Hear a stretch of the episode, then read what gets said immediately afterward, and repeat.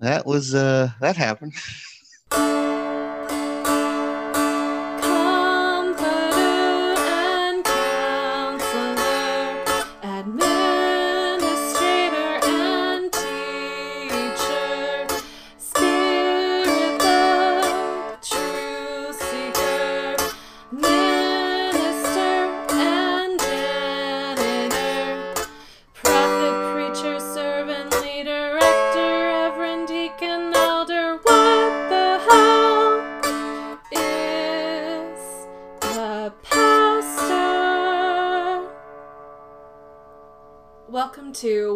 Is a Pastor, a podcast about life in set apart ministry. Each week, we sit down to discuss our experiences and challenges in small town parish ministry and in PhD work, and ask others to join us as we try to figure out what the hell it is that pastors do and how to do it as best we can. How did it happen? How long did it take? Give me details. So it is not a whole lot to say. Um, I'm playing a video game, not paying attention to my child, as you do, because she's three, and I, you know, I don't sit around and stare at her hundred percent of the time now. Mm-hmm, mm-hmm. And uh, she goes into uh, Beth's office, and I hear Beth go, "What do you mean you've got a bead in your nose?" And I look over, and you know, she has a bead in her nose. Now, these are beads that I wanted to get rid of. It's just a huge bucket of plastic beads that I'm like, why? Why do we have these? And Beth, Beth is like, these are the most important beads in the entire world. They Which is- clearly are. which is unfair. It's not exactly what she said. so it's in her nose. Andrea starts freaking out. It's in my nose. It's in my nose. And so, you know, we, we kind of hold her down and we're looking in and we can't get it out. She's screaming and crying. Okay, we got to go to the doctor. What? No, no, no, no, no, no, no. I'll, I'll blow it out. I'll blow it out. And she starts blowing her nose. She's like, and I'm like, Andrea, that's not that's not how you blow your nose. She's like, I don't know how to blow my nose. And I'm like, I know. And so I'm I'm mad because this shouldn't have happened because we just should have gotten rid of the beads. But I'm not that mad. Like I'm I'm concerned for her and I'm like, you know, let's figure it out, right? And so we go to like an urgent care. Uh it's like 20 minutes down the road. And uh urgent care was like, well, I guess we can maybe look at it, but if we can't figure it out, we'll just send you to the ER at UVA. And I was, and Beth was like, wasn't me. Beth was like, okay, well then we're just going to go to the ER. Bye. And so we we left. We went to the ER. They only let one parent in because of COVID, and so I went in, and uh, they were great. Like the the ER there is actually quite good, and folks there are real sweet and it was real good. At one point you know and she she's you know still kind of nervous and very uncomfortable. She's got a little bead in her nose you know and it's stuck pretty far up there. And so we're we're kind of getting checked in and you know we're kind of in this lobby area and there's a couple other people around everybody's wearing masks and she kind of puts her mask down and just starts sneezing. Now I'm excited about this because this might be this might we might be getting out of here without needing to get charged anything. And I'm like, yeah, sneeze, sneeze, you know. Mm. if people are kind of giving her a look, and I'm like, she's got a bead in her nose, everything's fine. Like she's just, just trying to. There's no, we're not sick, you know. We're just trying to get the bead out of her nose. Nothing's working. And so we get admitted, and they're all real nice. Dre wants to know everybody's name. Daddy, who's that? I'm like, I don't know. You know, I've never met these people before. um, but we had a great nurse. His name was Eric. He was really, really sweet. Um, we we hung out in the room for a little bit, and then a med student came in, and her, uh, shout out to Isabella. She was really great as well. Talked with Andrea, you know, like a person, which was really awesome, and and I was very pleased. And so Andrea leaned back because Isabella's going to look up her nose. So she leans back. Isabella takes a little flashlight and she's like, "Oh, yep, yep, I see it." It's pretty far up there. It's green. All right. Well, why don't you sit, uh, you know, come on up again, Andrea, and, and in a little while we'll get in a, a physician in here and and she'll pop that out with like a little balloon.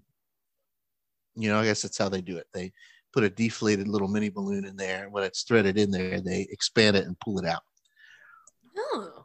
Which is cool um, Beth came at her with one of those really with one of those metal, really small like knitting needles, and I was like, "Oh, that's good." Sorry, crochet hook. Beth is Beth is correcting me. She's hoping she could hook the bead. That makes it was sense. a good. It was a good idea. It was a good idea, but I'm sure from her perspective, it's mommy has finally lost it. You know, and she's she's coming at me with some weapon. um so when she when when Andrea lifts back up, like brings herself back up, the bead falls down a little bit in her nose, and I see it poking just a little bit out of her nostril. And Isabella is like, "Oh, look at that! Well, I can see it right now. How about I go see if I can get the doctor real, real quick?" And Andrea's like, "Oh my God, the bead's coming out! Oh!" And she's like freaking out. She's like, doesn't know what to do, you know. And she's like, "I can feel it! I can feel it! I can feel it! Oh my gosh! Oh my gosh!" You know. And, and I'm like, "It's okay, honey. It's okay." She starts crying again. She's like, "Oh, can you help me blow my nose?" And I was like, "Honey, I don't think I can help you figure it out. We tried." and uh, this went on. And so finally, I uh, yanked it out of her nose. There you go. I, I was like, here, and I yanked it out. And I was like, here, honey, it's done. It's in my hand. And she looked at it and she gave it a look like I I've never seen anything like it in my life. You know, she was like, oh my God. You know, the her face was hysterical. It really was. It was very funny. And uh the doctor came in three seconds later and she was like, Is it over? I was like, Yeah, I got it in my hand right here. Oh. And then there was this really awkward moment where we all kind of looked at each other like, you know, I have to resist. I have to resist saying, I'm the doctor now. Like I have to resist that. Like I and I didn't. I didn't say it. You know, I didn't say, huh. Seems like seems like you people are useless. Now, if I was the doctor, if I was a real doctor and I walked in, I'd have been like, cool, that'll be a thousand dollars, please. you know, I'd have, I'd have said some bullshit like that. But they were really great. They were really sweet. They they checked her nose out and and they and the doctor was like, Andrea, I'm just I'm just here to listen and look at your nose and listen to your breathing and see if I can hear any whistling. You know, like if there's something else in there, or that's how she put it. I'm, I'm looking to see if I can hear any whistling. And Andrea said, um, I don't know how to whistle. Da- Daddy knows how to whistle. And I'm like, I do. and, and they thought that was funny. I was like, that's good. I'm glad you think that's funny. oh, Uh, um, I don't know how to whistle. I'm like, okay, well, okay. and she she gets off the bed. She's like, "Can we go home?" And I'm like, "Yeah." And they're like, "Well, no." I'm like, "No, the attending physician needs to come in." I'm like, "Oh, great. I already done it, but that's fine." The attending physician came in, and he handed a dre- he he put a piece of paper, put put it out for Andrea, and he was like, "Young lady, once you take this paper, you can finally go home." And Andrea jumped off the bed and grabbed the paper, and she looked at me, and I was like, "Let's get out of here." And then this is the last part of the story. We're leaving. We're flagged over by like the, you know, like the exit. I call them the exit receptionists. You know, any Mhm. the, second group of, of receptionists who who handle like the goodbyes at doctors' offices. And uh, and in this case, she's just checking this. The, these these two folks were checking Andrea's uh, insurance and stuff like that. And so we got their insurance information, and Andrea is regaling them with this story of the bead, and uh, and they thought that she was great. And so they gave her a, do- a doll. What? There's a doll that's pre-packaged in like like in like a Christmas present doll, you know, for like for like disenfranchised young people oh, who no. go to the ER. They just like here, and I'm like, I'm like, like what the fuck are you doing? Stop! Don't reward her for this. Yeah, she put it up there. The doctors are like, How did the bead get up there, Andrea? And, the, and Andrea was just staring at them. She was like, I don't know. I'm like, liar. you're, you're a liar. You're a liar. I've got you. I know how you stuck it up there, Andrea. And so she got it. She was real excited. She's like, Thank you so much. And then she said, Look, Daddy, my prize. And I'm like, No, it's not your prize. It's not your prize for for daddy getting a thing out of your nose. oh my gosh. And that was my trip to the ER with my child and my wife, but I but she wasn't there. She was just in the car. well, I feel like you won the dad award for tonight. That was yeah, I felt I felt like I was pretty good. I was compl- I was not pleased. I didn't complain to her because that's not right. But I was not pleased. I was like, God damn it, you got a bead in your nose? Are you kidding? Wait, those beads, the beads I specifically asked to get rid of, those beads, fascinating. well, when we get our four hundred dollar bill, no, I don't think it'll be that bad. Ugh, I never know. I hope it's You never know. You never know. Maybe I could be like, it was COVID related. the state will pay for it. maybe, maybe. Maybe. I uh, I had my last meeting with my missional network, who are all How did that go? pastors. Uh, one of them was like, "I mean, you can apply for unemployment," and I was like, "I don't think that I would. I didn't think that was how that worked for pastors." And he was like, "No, no, no, it's not. But you were technically fired because of COVID, I believe, and I'm sure that the district superintendent will write a letter saying it. So, like, if you That's need a letter to get money, you just let us know." And I was like, "Okay, that sounds that sounds real to me." Yeah, that sounds right. I think that's good. I think that's good.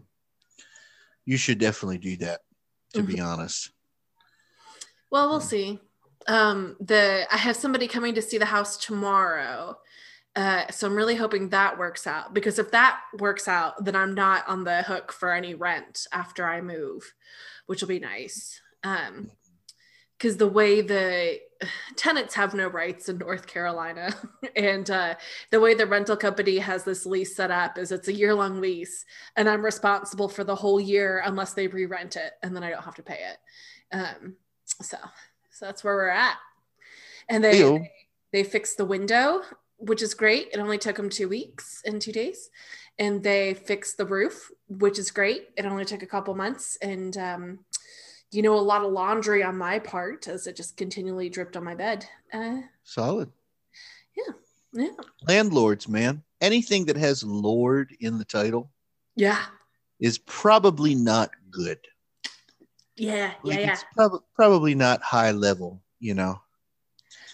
Um, eh, what are you gonna do?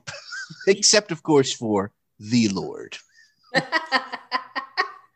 which you know I've come to. I've come to. Re- I've read some interesting um, uh, uh, progressive Calvinist takes on like political theology takes on that. Hmm. And I don't hate the arguments. You know, the, the, the arguments are, are basically rooted in uh, like Protestant, like like Calvinist total otherness of God. Mm. And you know, and and and by by kind of declaring God as the only Lord with a capital L, and then placing God transcendently beyond all hierarchical systems, um, does some interesting like subversive work, you know, that I think is interesting. And so some of these progressive Calvinists will say things like, "This is why." Um, uh, the arguments for church hierarchy are null and void because God is the Lord over the church and everybody in the church is equal under God's lordship. And so there is no church hierarchy or, and the same thing with the state and yada, yada, yada. There are plenty of, of arguments against it, but within the, the matrix of it, you know, men and women and trans folks and, or what I should say is cis and trans folks. You, you know what I mean? Like like people from the whole variety of progressive Calvinists make you know kind of fit into that and make some of those claims and don't really see a lot of problem with it. I can dig it. I could dig it, and I still like the whole lordship stuff. I I find that to be at least homiletically helpful for old white people. Yeah, I think that's true. Uh, speaking of lordship stuff, do you want to talk about? Is it the Jericho rally? Oh boy, what what nonsense! What nonsense is that? What's your take on the Jericho rally, Joe? Before uh, so I, did not. I know that we said we want to talk about this, and I fully intended to like read an article or a summary or something. But then I had, I have a member of my congregation who has COVID, who's about to die. We think I had to go like 10 rounds with Verizon to get the church phone changed over. And so I, I have read nothing, didn't even really know it was happening until after it had already happened. Um, I heard from uh, from people who were in my street medic collective that there's a thing happening in DC, and that like if there's anybody traveling up, they could connect us with people to like help medic. Um, because you know there was a MAGA rally happening, so I didn't realize all of this was connected together. But so is the Jericho rally like a bunch of evangelicals saying great things about Trump? Like what was it? So it's the Jericho rally was um, an evangelical thing. Um, I, I, almost I almost think it's a little unfair to name it an evangelical thing. It, it, it's a Trump Christianist thing. Mm. Because uh, while I lay many evil things at the feet of all evangelicals, um, there were plenty of evangelicals that were startled and disgusted by it. Okay. Um, so it's named after um, the story of uh, in the Old Testament in the Hebrew Bible of God tearing down the walls of Jericho. And uh, the point is, is that through this rally, uh, God will, um, you know, put Trump back on the throne, and and the walls of corruption will come down. It's very theatrical. It's very, very, very Broadway. Um, and uh, shofars were were blasted throughout, you know, this rally, and Eric Metaxas spoke and babbled in, inanely for a little while about Bonhoeffer and the Mike Lindell, the my the my pillow guy was there. Um, my pillow guy was there. Do you not know that he's a big Trump guy? I feel like yes, I've heard this, but like so so I don't it, what. so you really you really need to take a moment. Like we'll, we should still talk about this, but but you you really need to after after this is done, just take a quick moment and I'm sure you can get on YouTube and find highlights. This is a six hour event. What? Um, and and it was telecast. It was it was like streamed, and there were all these speakers, um, uh, and all these people, and and there were some people that really made it clear to you know who were commenting on it, like to to say, black and brown and Asian and white people were there in force. Like it was a it was a it was a diverse group of psychos, um, of of Christian you know nationalists cool who who were there uh, to talk about how God has revealed to them in a dream that Trump will continue to be president of the United States, and there isn't anything that Satan or the Democratic Party can do about it. Wow! And uh, and every thirty or forty minutes, they would plug my pillow. What? I am not lying. I am not lying. You should oh look at it. God. Eric Metaxas said, type, uh, I'm going to get this wrong, but after a big kind of nutty speech that he made about, you know, resisting the, the forces of evil and knowing that, that Trump will be president, he said he paused his speech to say, and make sure you type in code word Eric for 10% off of your next My Pillow order. You are shitting me. I'm not shitting you. I'm not shitting you. Well, that explains the tweet that I saw. Yes, I think I know the tweet you mean. Yes. it was, it was something like the cost of my pillow or something. Well, that and somebody made a somebody did a, uh, a quote a Dietrich Bonhoeffer quote, and then at the end it said that's why you should type in code word Dietrich for ten percent off your My Pillow order. And I was like, oh boy, like Oh, it's yeah. it it's it's it's it. I don't even know what to say. Like like it was outrageous, um, and so so telling. You know, it's just this is what it's always been, right? Mhm. kind of uh, pagan in the pejorative sense. I don't mean neo-pagan. You know, I don't mean Wiccan. I mean, I mean ancient paganism, li- lined with the state, and lined with the mystery cult, aligned with with violence and power, um, mixed with you know, kind of alchemy, uh, mixed with capitalism. You know, which is really to say all of it anyway, which is just to say alchemy. Yeah, yeah. and uh, um, and then after that, Proud Boy gangs uh, roved around DC and burned uh, Black Lives Matter flags and stole them from church property and burned them and stuff. I was livid about that. Um, I thank you for telling me about this farce of of a rally. Um, that like, I, I want to think. Of, I I swear I heard this somewhere. I think I've said it on a podcast before. Um, but there's this this idea that like um, mega churches are just a symptom of like the end of Christianity in America. That like these big kind of large events are are what you see at the end of a religious movement that's kind of burning through its fuel. I mean, like the way like a red giant does at the end of its lifespan. Like the reason that the sun will eventually expand to like at least consume Venus and Mercury, maybe us, and maybe even Mars. But it's it's the the star running through the end of its fuel before it novas.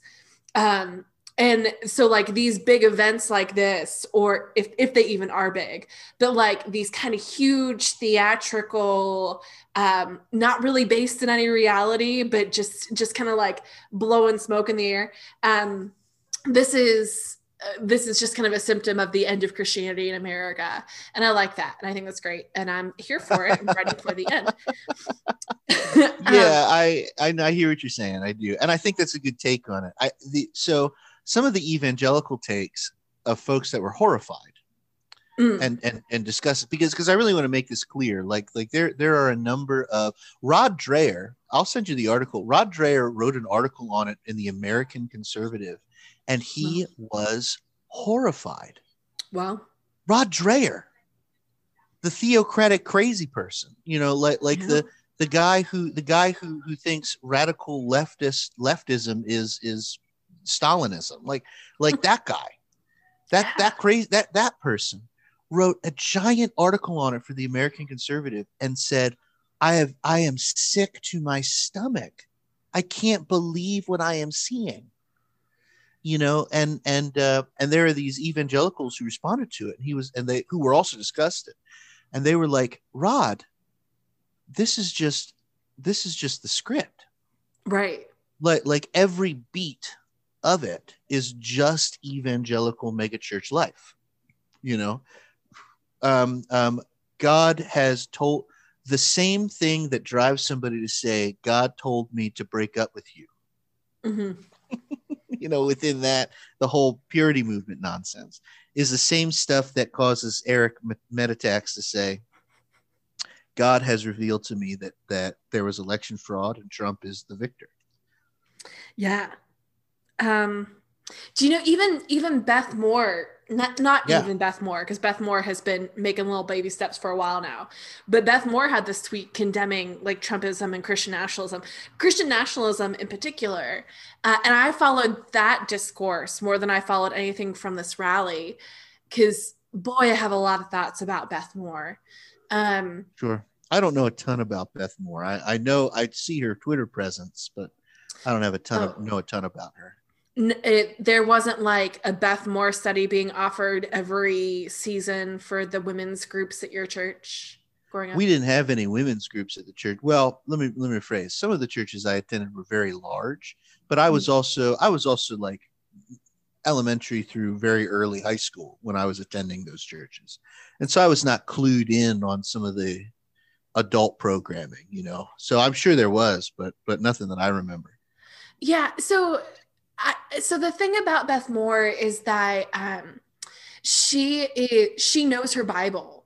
Like she knows stuff backwards and forwards. Could could teach a New Testament class uh, that would give you basically everything you need to know, um, with some harmful theology thrown in there. Uh, but but what she does in a lot of her studies is to like give you a bunch of historical context and make you really feel like you're learning a lot of stuff as you go along the study. Like I, I have one um, that I pilfered from my mother that is a study of like the life of Paul called To Live as Christ. Um, and I flipped through it a couple of times. never actually like sat down and read through it. Um, but she's just, she's like, she's teaching women stuff about the Bible. Whereas, like, us, you know, a bunch of women's groups that have existed over time are a lot of like, this is how you parent well, or this is how we deal with emotions in our families. Um, which, like, it's important to know how to parent well, which, which, is important. But I know I yeah. take what you're saying. I really do.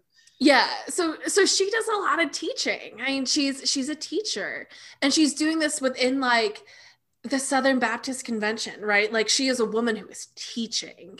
And honestly, like a woman who's preaching, we're just not calling it preaching. Um she but there's there's still harmful theology in what she's teaching. Not everything she teaches is like critical method approved. Um there's some stuff that you're just like i don't know if that's true. So there's there's pieces like there's she's problematic. Um but she has in recent years apologized for um homophobic things that she's taught. She hasn't fully like recanted of that but she's apologized like she's acknowledged the harm that her teaching has done. She's really spoken out about um women and women in ministry, women in teaching roles. Um, she like spoke out during like the Church Too movement. Um, and she's she's been making these steps this way and not not in like a really canny way or a really um what's the word I want where it's uh political not, maneuvering not not like a not like a, a, strategic way not like in a way that is going to benefit her or is that what you're trying to say? Yeah. or are you thinking more like more like a critical way? Yeah i guess i guess. I'll think of it later because it's the word that i wanted for david in my sermon for this sunday. Um but yeah like she's she's not doing it for like political gain. It really honestly seems like god has gotten to beth moore's heart in this moment. Um and so for her to be like christian national, nationalism is a sin and we need to deal with it um is is astounding. And i saw i saw a lot of people a lot of uh, lgbtq people who have been harmed by her work in the past because their mothers absorbed it and have shunned them um and, and really haven't taken beth moore's apologies to heart. And honestly like she could do more. Um, but a lot of people are like, yeah, no, she's still a homophobe. So like this doesn't matter to me. But I think the um the more the the the larger read that I think is important in this because the harm that she did is important and we need to acknowledge it. But also right. she's speaking a truth to people who would not hear it from anybody else. Like Beth Moore is talking to her conservative people and saying like this is scary and we can't do this anymore. And that's that's important, I think. So I've been following I, I agree. I think that's really good. I'm glad you gave me some more of that context. No, and then you know, I uh, the Southern Baptist Convention is so hard because for you know a trillion reasons, but like we talked months ago when we were talking about the right wing takeover of United Methodism. Like mm-hmm. it, it's a it's a really good the Southern Baptist Convention's history is a good comparison to Methodism because the Southern Baptist Convention was also taken over by by right wingers, you know, and that that's part of the reason why it's set up the way it is now. Um, you know, in in my grandmother's lifetime, in in and there was a time when the Southern Baptist Convention was a pretty moderate denomination where you mm-hmm. had um, folks that, of course, were as I don't think Jerry Falwell Sr. was a Southern Baptist, but he might have been. But you had folks like that, and you had Martin Luther King Jr. Mm-hmm. you know, and because he was a Southern Baptist, you know, and and and you had, uh, I mean, the Southern Christian Leadership Conference was full of Southern Baptists, you know, and and and in 1978 there was a strategic right wing takeover of the Southern Baptist Convention, which is which was done by the same kinds of people that took over United Methodism, right? Mm-hmm.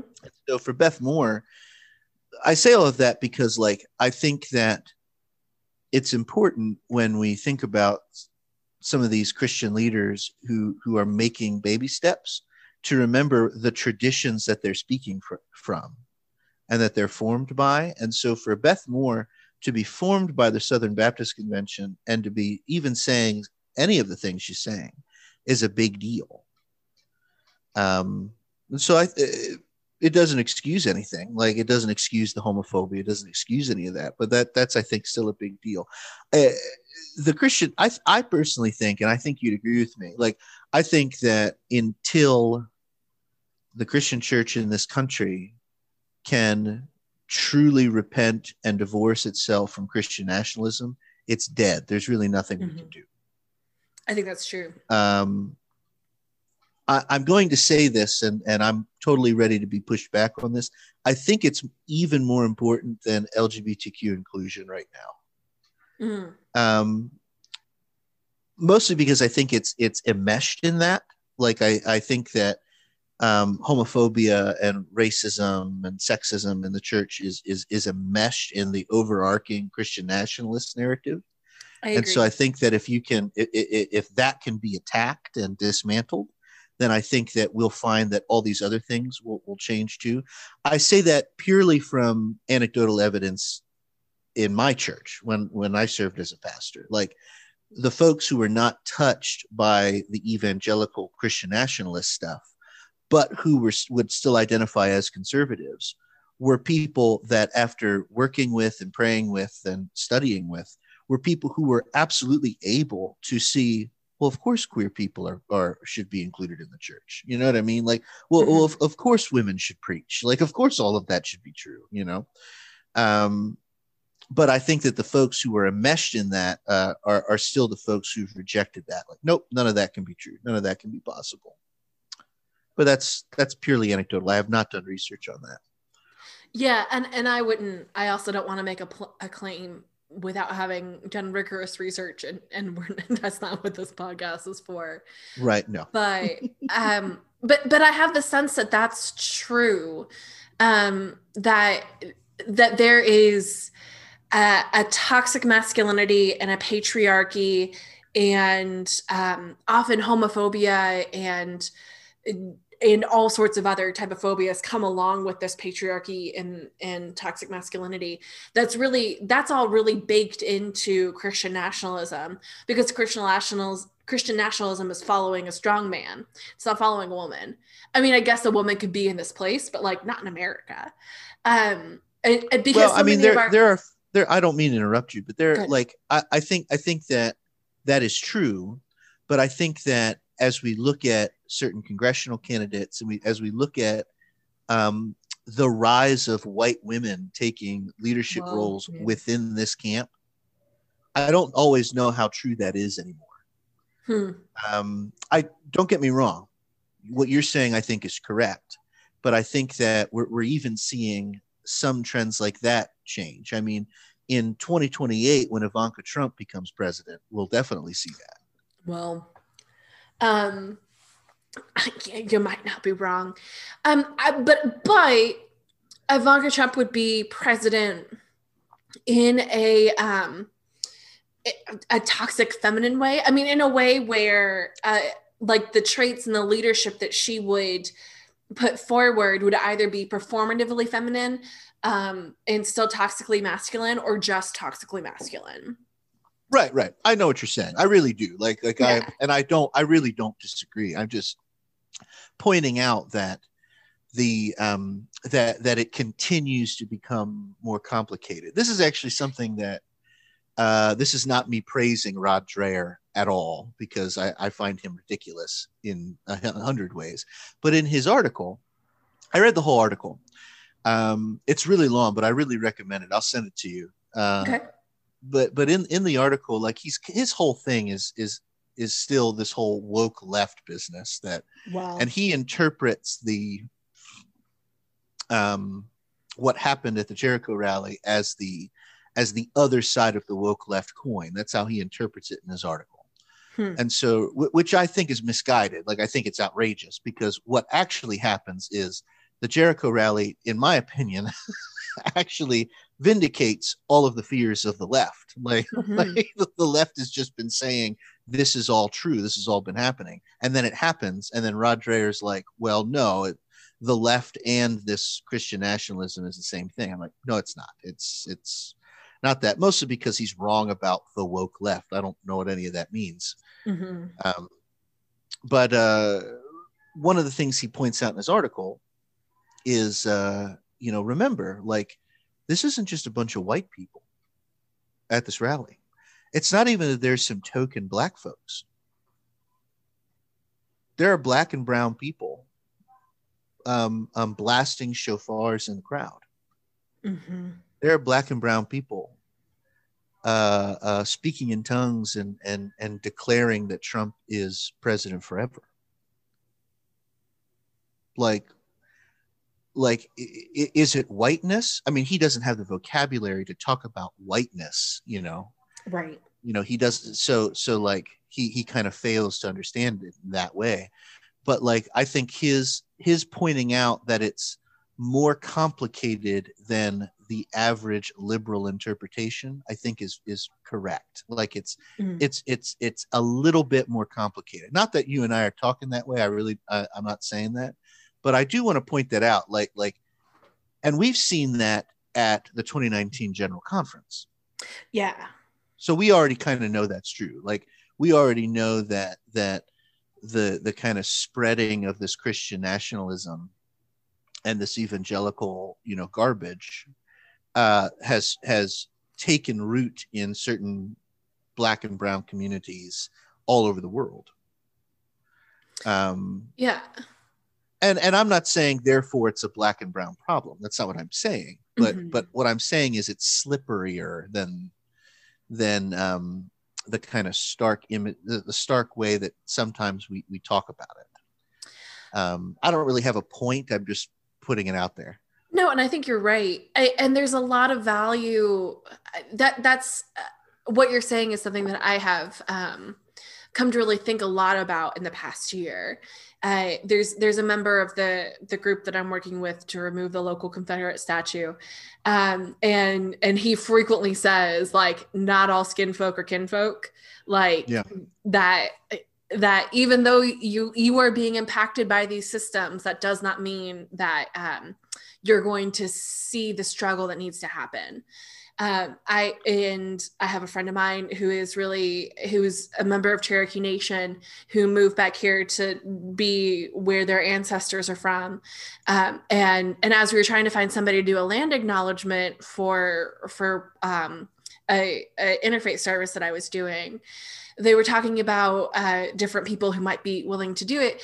And i brought up somebody that i knew and and they were like oh please please not that person. That person is very colonized. Um, and and the reason that person is colonized is because the way that person came out of um, addiction and out of time in prison was through a very evangelical understanding of jesus which comes with with a colonized view of the world. Um, I, I honestly think that there is a lot of really toxic ideology that gets carried along with the gospel and and because the gospel is in there anybody can pick it up and anybody anybody will see the goodness that's in the gospel and like the saving grace that's in the gospel but then also have all of these other ideas that come along with it because that's how it was presented to them. I mean i think that's part of what michelle was saying in our last podcast is that um, yes. yeah. And i think that uh, that's part of what michelle really struggles with um uh, like not to not to speak for her but as she was talking about um the the separation between indigenous people who are christians and indigenous people who are trying to follow the uh, what's been given to them by the creator I, I think part of the struggle there is that indigenous people who are Christians always have to fight against that the the colonization that came along with the presentation of Christianity. Um, and yeah, so like diversity diversity whether it is in uh, gender or whether it's in skin color like that that's not necessarily an indication that anything's going right. Like liberalism has shown us this but we're also seeing this more broadly just because the united states is more broadly diverse um, and, and you you just kind of can't get away from it. And so like there's no real indication uh, just because of the the number of diverse people in your group like then then we really have to talk about like what is justice in these moments and what what is god calling us to do in these moments and mm-hmm. and like you you cannot set someone free from their colonization and you cannot set someone free from their inherent sexism directed toward themselves um, without having formed a really deep relationship with them and without having them without having trust and without them having to have a reason to um to try to look for a better way like all this stuff goes really really deep as as i think both you and i know as we've like come out of even even just being evangelical adjacent a lot of this right. stuff takes a long time to clear out um You're and exactly right. Is, when when it's in power you know like when trump's in power um as as the religious right has tried to build to a president like trump for a long time um it's really hard to be like uh, god doesn't want us to do this because like look we're we're in power. Doesn't god bless those who who god loves who are following god's ways? Like that wisdom tradition is there. It's like they are thinking things that have a biblical basis. It's just that they're missing right. the other threads in the gospel in in the Bible, like we've talked about before. No, I think you're right. The um uh the Vincent Lloyd book that I read for political theology, the religion of the field Negro. Mm-hmm. Um one of the things that I, I find really fascinating and really uh, difficult about that book as I'm continuing to reflect on it is is Lloyd's naming of multiculturalism as whiteness. Mm-hmm. You know, and and and as I'm digging, as I dig deeper into that book, and as into some of the the ways of of his thinking and some of his source material, like the there there are waves, according to Lloyd, and, and I think this is true. There are sort of waves of uh, black thought that um, I think that uh, a lot of white folks and and and folks who have been you know who are kind of in that realm uh, miss and and I certainly missed you know and and Lloyd I don't know if Lloyd would identify himself in this way but but Lloyd has more in common with with what what he I think in that book would call something like the third wave of black thinking hmm. and in which um, so in the first wave uh, which James Cone is sort of a part of, is this kind of Black Power movement wave, you know, and in uh, and uh, of Malcolm X and and many other different folks, Stokely Carmichael and and and and others, you know, who who really who, who identify um, many of the moves that like Cone makes, right? Ontological blackness. They might not put it that way, but but kind of things like that. Mm-hmm. Um, and that would sort of be the first wave. The, second wave, and, and so that's sort of rooted in like liberation and stuff like that. The second wave that at least Lloyd identifies, and I don't, I'm just going with what Lloyd is saying, is this sort of move towards contextual theologies and contextual thinking mm-hmm. that Lloyd identifies as a really white project. Oh, um, which which is I was hard. not like, prepared for the rug to be pulled out from underneath me as quickly as it was in that moment. yeah, yeah. Now now that's actually something I'm still kind of struggling with Lloyd on, but but I, I'm I'm going with it for a little bit, and and Lloyd kind of names um, Cone's later work as a culprit of that. Hmm. Um, uh, because for for Lloyd, he sees this primarily as as a symptom of multiculturalism like that says, you know, okay, well, I'm speaking as a black person, you are speaking as a as a uh, Latin American person, you are speaking as a queer person, you are speaking as all of these things. And these contextual thinking, this contextual thinking is fine, but but Lloyd Lloyd kind of wants to say the, the problem with this way of thinking is that it sort of fails to identify um, where where in part where power lies but but for lloyd it, it, sort of fails to identify where where god really is which is which is for him i think the central problem of multiculturalism. Well god is everywhere. God god's in all of these different ways of expressing you know things. And and lloyd wants to say no god isn't. Hmm. god is poor. Mm-hmm, mm-hmm, mm-hmm. you know period. And and it's not that god's context is poverty it's that where there is oppression and no power there is god and so Lloyd doesn't really care. You know, I, am might be putting words in his mouth, and somebody correct me if, who listens, Rick Elkendi. You know, if I'm wrong, please correct me. Like, like Lloyd, Lloyd doesn't for for Lloyd, he he would say, yeah, if if, if a black and brown person is supporting Trump, I, I don't care. That's bad. It doesn't matter that they're speaking from their context. Who gives a shit? You know? Who gives a flying shit? You know but but anyway like the third wave that Lloyd sort of identifies is this, and we've talked a bit about this with with a, the theorist Sylvia Wynter. Um, the third wave of Black thinking is identifying Blackness as a metaphysical problem, and I, and saying uh, sometimes it's called Afro pessimism, hmm.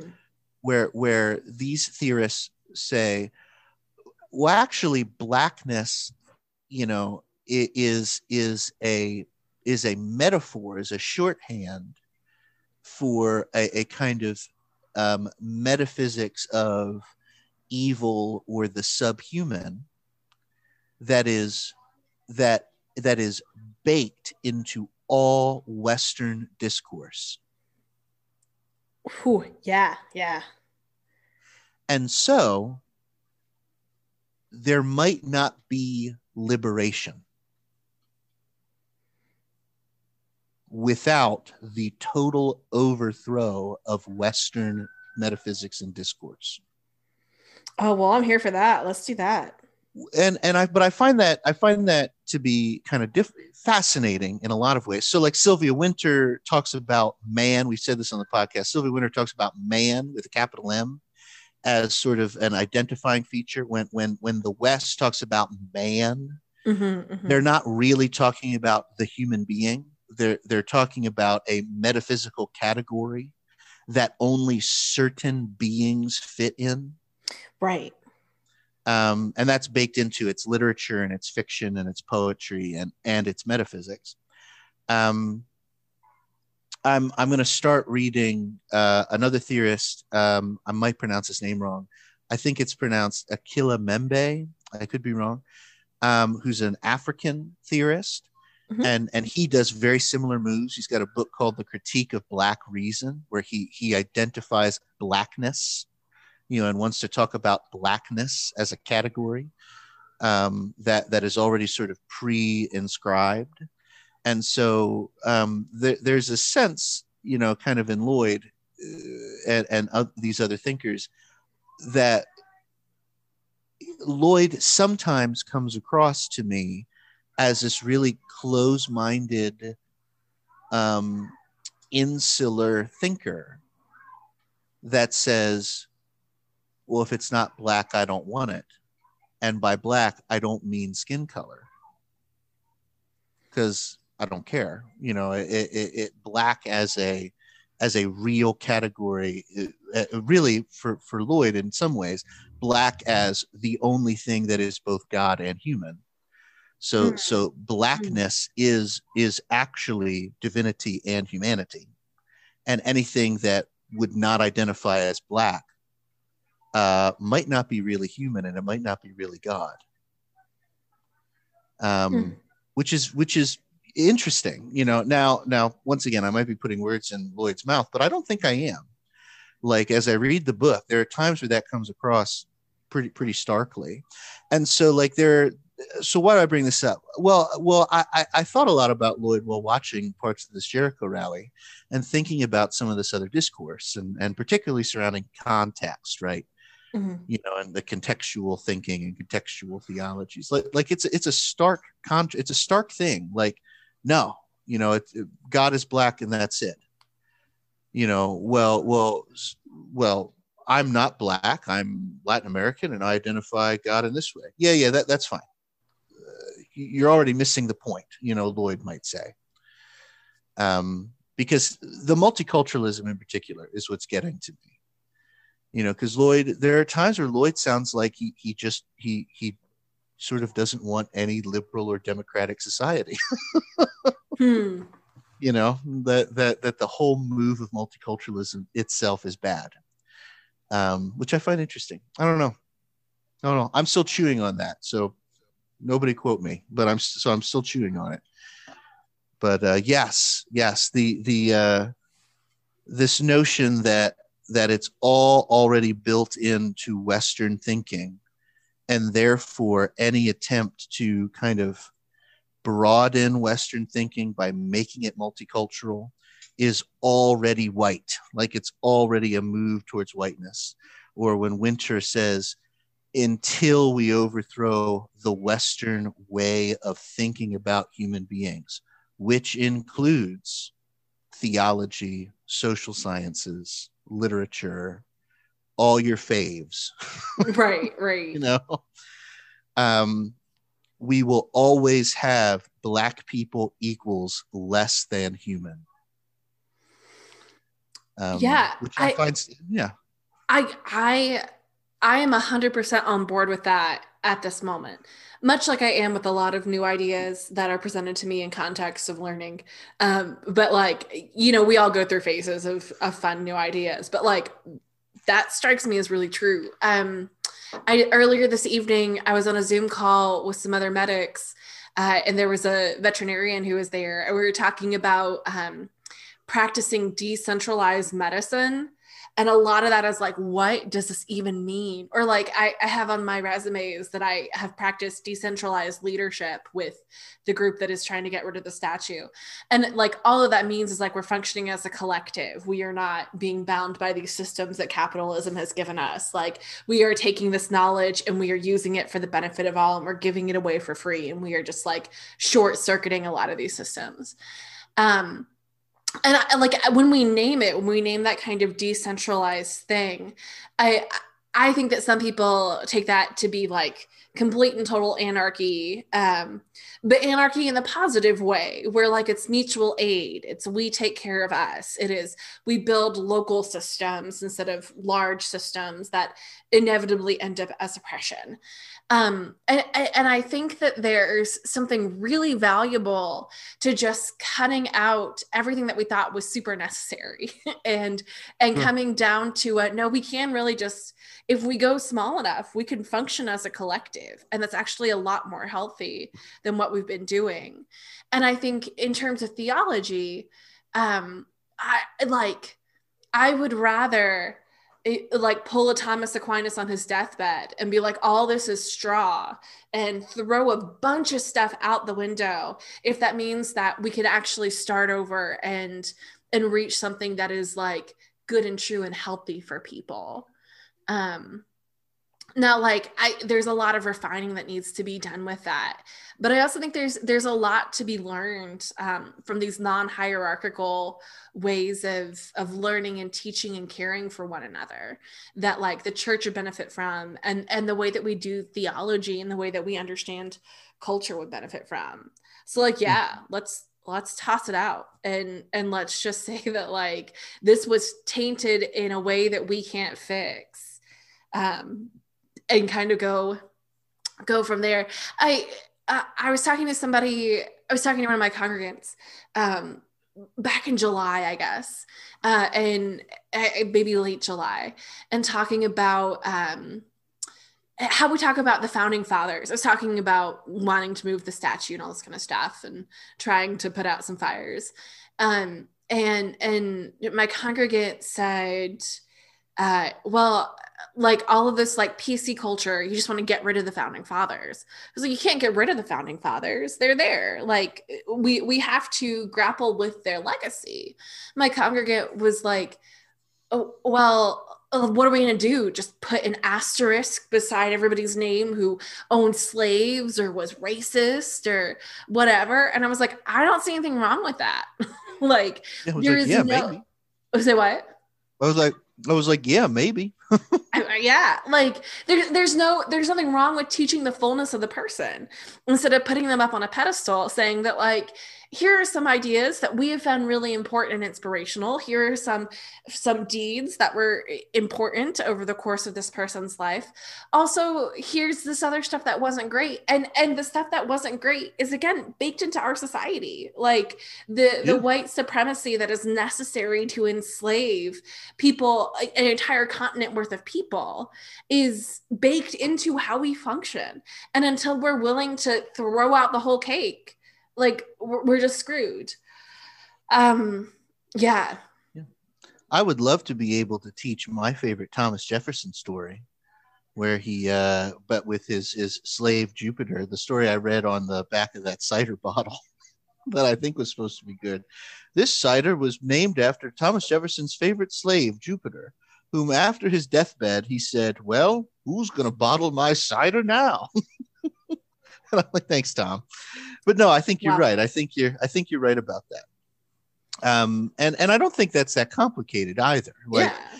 I, I remember, like I think what people sense when when other folks start talking that way is they sense, even if they they can't quite identify it, that that so much of the kind of historical identity of of our country and so much of any historical identity that we kind of inhabit is is rooted in kind of lies or it's rooted in sort of glossing over kind of large things right? And so america might not be so great if its founding fathers weren't so great.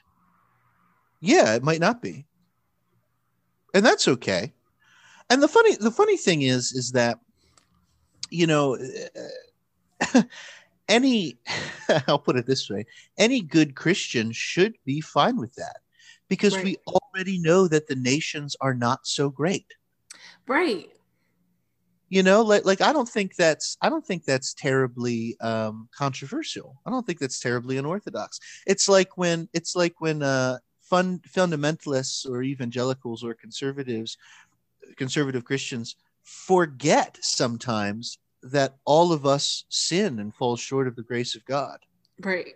Like they forget that when it comes to themselves or when it comes to um, um, leaders or, or, or other people. It's it's odd. I'm I'm like, but but why? It's not that. It's not so hard to come up with that when it's a liberal. It's not so hard to come up with that when it's a gay person. It's not so hard to come up with that when they're black. You know, we're just trying to extend it let's talk about i don't mean to cut this conversation short but let's talk about the the kind of aftermath of the jericho rally for a quick 2nd mm-hmm. and all of the the the proud boy nonsense of tearing down black lives matter signs and lighting them on fire and defacing and cheering. Like I just I mm-hmm. really want to emphasize the fact that it wasn't that like they took this as a very serious duty or like there were people there whose hearts were troubled. Uh-uh. These motherfuckers cheered at this. Like it's it they delighted in the evil that they were doing. Like I, I just think that we need to name straight out that this was an evil act and they were excited to be doing it it reminded me of all of the um, narratives that we read in like black or womanist uh, like texts, whether they're they're biographies or, or fiction accounts like Zora. Um, uh, I'm going to mispronounce Zora her name. That's right. You're the best. Like, like, because I love, I, I love their eyes are watching God and some of that stuff. It's Mhm. their eyes are watching God is sort of a game changer for me in, in a lot of ways. Like the first time I read that, I was like, oh, Like, Yeah, wow, that's incredible. Um, it, it reminds me of all of the stories of, of, you know, what, what really happens at like when, when, when the white people get together for Klan meetings. Everybody just kind of gets drunk and everybody just kind of laughs and cheers and has a good time as they terrorize black people Mhm. you know and and and i just really and, and you're right like i just really think it's that simple like yeah what what happened was um the proud boys white thugs uh who who see themselves as perfectly reasonable freedom fighters you know sovereign human beings who forged their own destiny like like the vikings of old Mhm. Mhm. they they just got together got drunk and terrorized a bunch of black people that's all Mhm. they did that's all they did just like they always do you know it, it's when when the people when when when that group of white guys came and killed emmett till they didn't think they were doing anything divine. They didn't think they were performing a a high church liturgy. They got drunk and they killed emmett till. They probably chuckled and made jokes while they did it. You know and and lynch mobs they don't think they're they're doing anything to benefit society. People just got drunk brought their kids had a picnic laughed then lynched some black people. And and like that's enough to make you a total depravity person. It is. you know like that's enough that's enough to make you go yeah people really are just bastard coated bastards with bastard filling aren't they? Like like it's it's just uh you know there's nothing there's nothing high about it. Like there's nothing noble. Um it really is just people behaving horribly Mhm. and enjoying it and having a good time.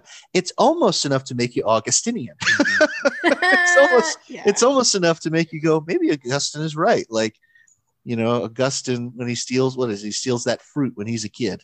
Still why did i steal why did i steal that fruit or that why did i steal that pear? Because i liked it. Oh my god. Right. and i'm like i'm like yeah maybe he's right you know? And uh like it's disgraceful it's so disgraceful. Um and you're right. I mean it's pure evil. It's it's it's it's simply sin you know kind of kind of right out there. Mhm. and uh yeah i don't know. I i don't know. I'm not entirely sure how um how we as a country are supposed to kind of i don't know what we were supposed to do with that. Like i suppose i suppose the proud boys are are not are not actually all that interested in in like making a statement or changing something or like engaging in dialogue or discourse or or anything like that. But like i'm not entirely sure what we were supposed to do with that footage.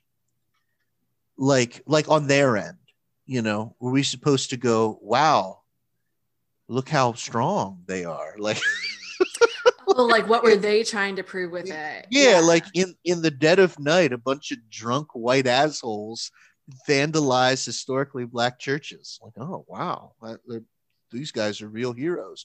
Surely the deep state resided in asbury united methodist church in in washington d.c surely that's where they were. Lord you know and and it also displays like it also displays once again not only the hypocrisy but the kind of deep rot Mhm. the deep moral bankruptcy of everything that these people and this movement claims is true about themselves. It, it, it exposes them for saying, we don't give a fuck about Christianity. We don't give a fuck about God. We don't even, we don't give a fuck about freedom. We don't give a fuck about any of that. We are here to get drunk and terrorize black people. That's all we that's all we're for. That's all we're at. And we like Trump because he's one of us. Yeah. That's it. That's all what it is. And Because um, Trump not only is not only one of them, not only gives them permission to do this, but encourages them in doing this. yeah. Yeah. I I so so one of one of the things that makes me most angry about this is the lack of reaction um, from I, I know that Bishop Easterling at the Baltimore Washington conference had a statement. I didn't read it. I'm sure it was exactly what I thought it was going to be. Um, I know that David McAllister Wilson at Wesley Theological Seminary our, The are great fine. moral mind. Uh, it- he the, had a the statement. so- the socially conscious one, David Yeah. McAllister Wilson. I and I didn't read it because I, I I'm sure I knew what it said. But you know what? Like, no statement from my bishop. Nothing in in my conference. Nobody mentioned it. I didn't mention it because I had recorded pre-recorded my sermon and I wasn't going to go back in and and change it on that late on Saturday night because I'm tired. But like I get it. I, I, I'm just floored. Like, no, this isn't a bombing. Yes, this is a, a a bunch of overprivileged white men thinking they can just do this kind of shit. Um, the, there's, I'm sure there's minor consequences for their actions, but like not severe enough. I mean, you just just imagine what. I, I don't even need to go that route. I was gonna be like, imagine if they were black, but like one of the best tweets I saw was if this was happening in another country, we would be reporting it as violent supporters of an ousted president are committing violence in the nation's capital. And and that's not how anybody saw it. Like the the depth of the problem that's revealed in these actions is is just papered over, is ignored. And I um I will continue to be amazed that the white church in the United States, that white United Methodist churches uh, across the United States were just like, oh, uh, you know, like eh, it's just a sign, or whatever, it doesn't matter. Like, it. I and I don't want to like parade like I got fired for being so brave from my pulpit because that's not the situation here. But the fact that I was involved in very minimal uh, racial justice work in my community, and that was enough for uh, somebody to come intimidate me at my workplace, for uh, my my house not to be safe, and for me to need to get security cameras, um, for for my congregation to feel that the safest thing for everybody was for me to not be here anymore because they couldn't risk supporting me in this type of a situation. Like uh, we we as white people and we as white Christians don't we have no idea what it means to actually sacrifice for the gospel. We have no idea how to deal with situations like this where where like there should be a clear condemnation it shouldn't even be a question and instead of like even raising the question of should i say something there's just silence everywhere Right. Like i don't know what to do. After these heretics paraded around pretending that trumpism is actually christianity and we can't say anything about that. And then there's violence that evening where people got stabbed. And we we aren't willing to say that's not right. That's not the way of christ. Like what's wrong with us? I i i had my meeting with my DCOM today uh, to talk about surrendering my license but continuing to be a candidate um, and they're like, well, tell us about your transition. And I was like, I'm finding a job. We're doing stuff. I'm going, I'm moving. I'm doing the transition. Um, and uh, we talked through it. It was like, well, really, we just need to hear that you want to surrender your license, but stay a candidate. And I was like, cool, that's what I want. And they said, is there anything else you want to say to us? And Like what I what I ended up saying was that like I have a lot of hurt from this experience because um, I was doing I, I, because my congregation chose to not support me um, chose to value their own like safety over mine their own comfort over what i was preaching. Um, and i know there's a lot of reasons why they reacted that way and i know that there are different ways that i could have handled it that maybe would have produced other reactions. Like i'm aware that something could have been tweaked in this but like at the end of the day like they did harm to me um, and they're also harming their witness by staying as they are. Um, and the DCOM took that took that really well. Um, and and one of them like thanked me for my bravery. I was like, cool. I mean, I'm leaving, but thank you. Um, and and my district superintendent really thanked me for preaching the whole gospel and I was like, I, like these are all good things. I'm I'm here for all this, but like I don't think you understand. We are dying because we are unwilling to follow Christ. We have traded the things of this world for the gospel. And and I need us to be different. Otherwise, we should just give up on being Christians in the United States because we have no witness anymore. We are not willing to condemn things that must be condemned. Like there's just, there's nothing here. And we absolutely desperately need for there to be something here. You're right. And, and, you know, I mean, I think I, you know, I think you're great, and I think that you're a very good pastor, and I, you know, that I think that this is all bullshit. Um, that your church is doing to you and and to themselves.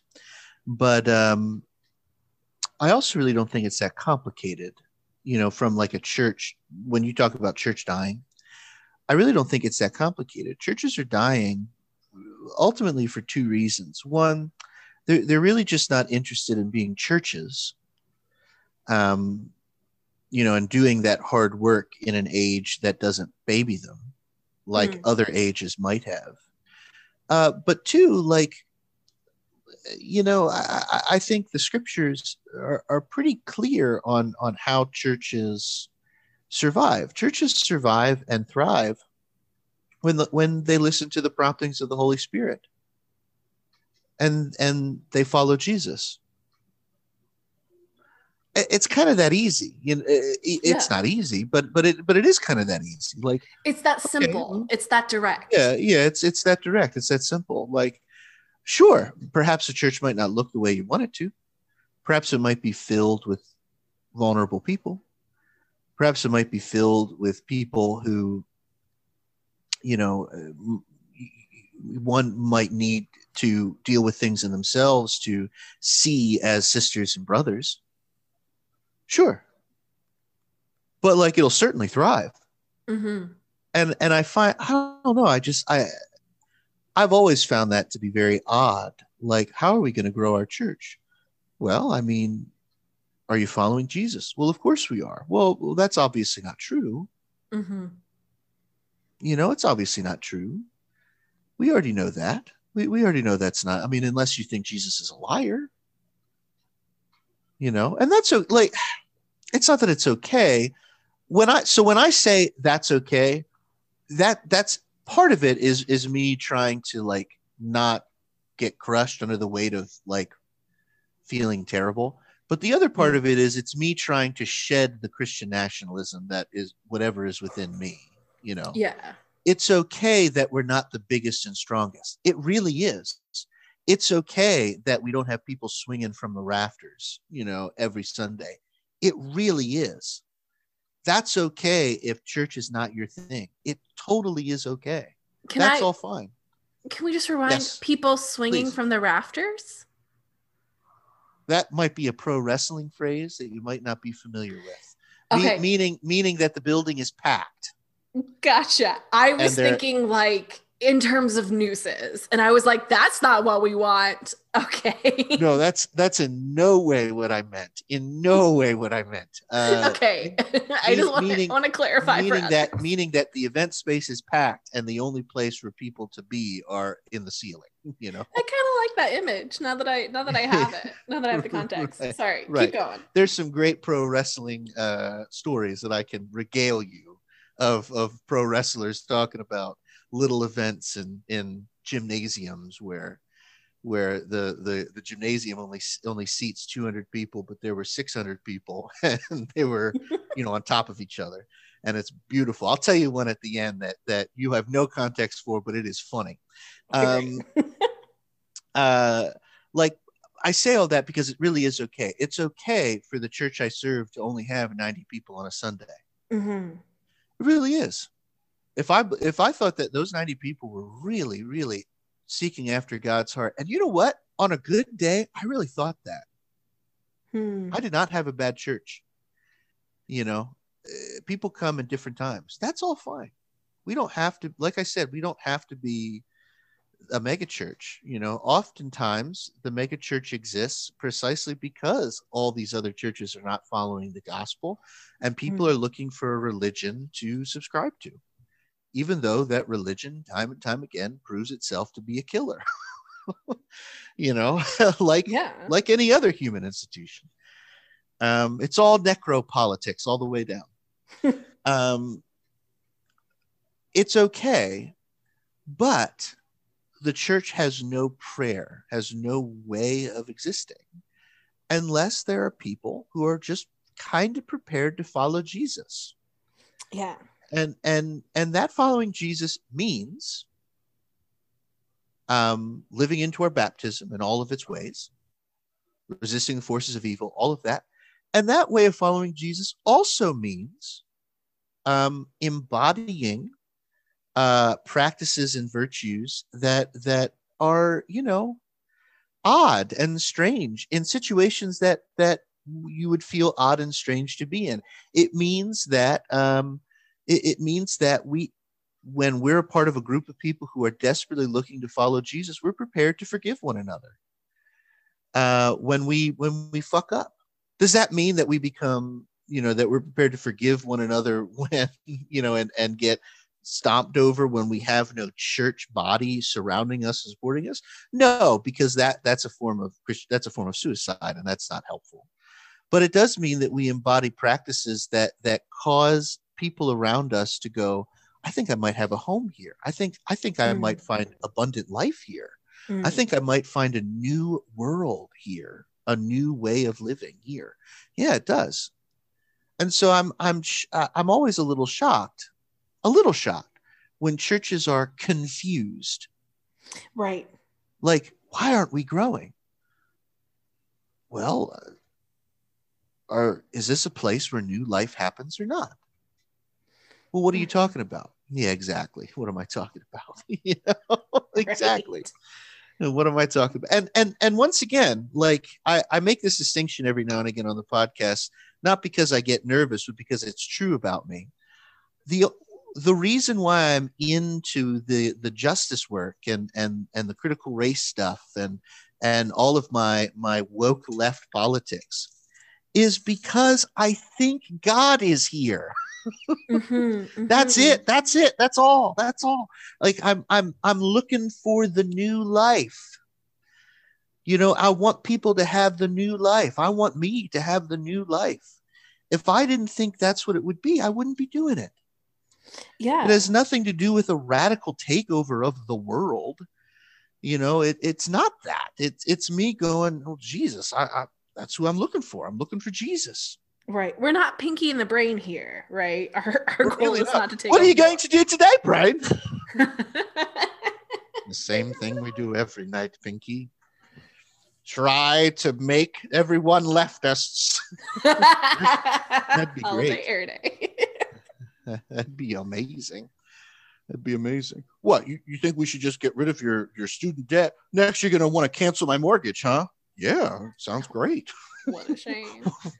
Yeah, I know and I think I I think for me a- a lot of my frustration is that I have tried um going along to get along. I have tried just the milquetoast Christianity that I that that shaped and formed me in a lot of really important ways, but like that is now is not enough, right? Like I, I sure they teed me up to do some really great work, but like now I am not finding Christ in that because Christ wasn't really there.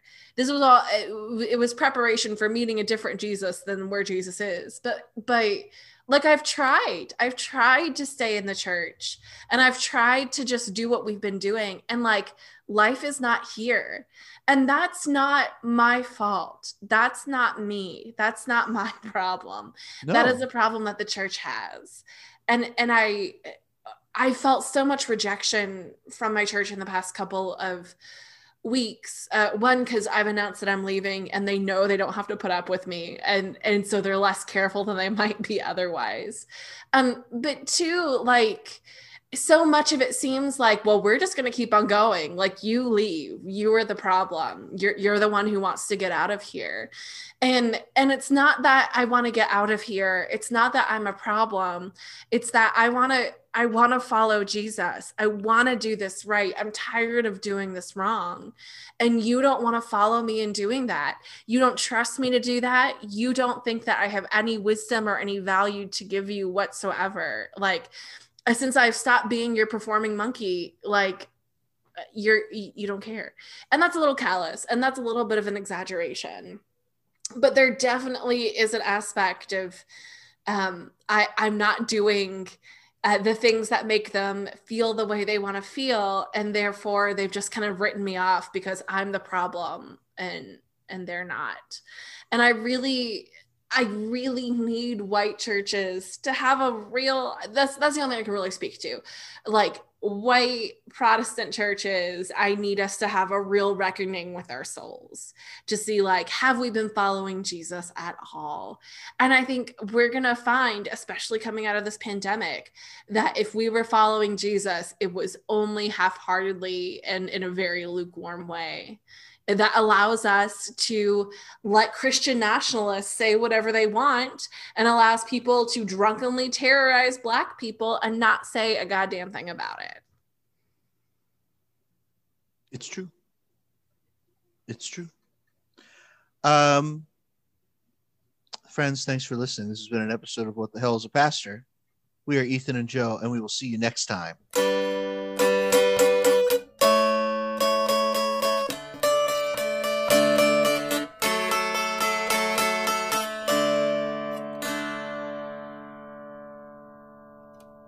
That's good.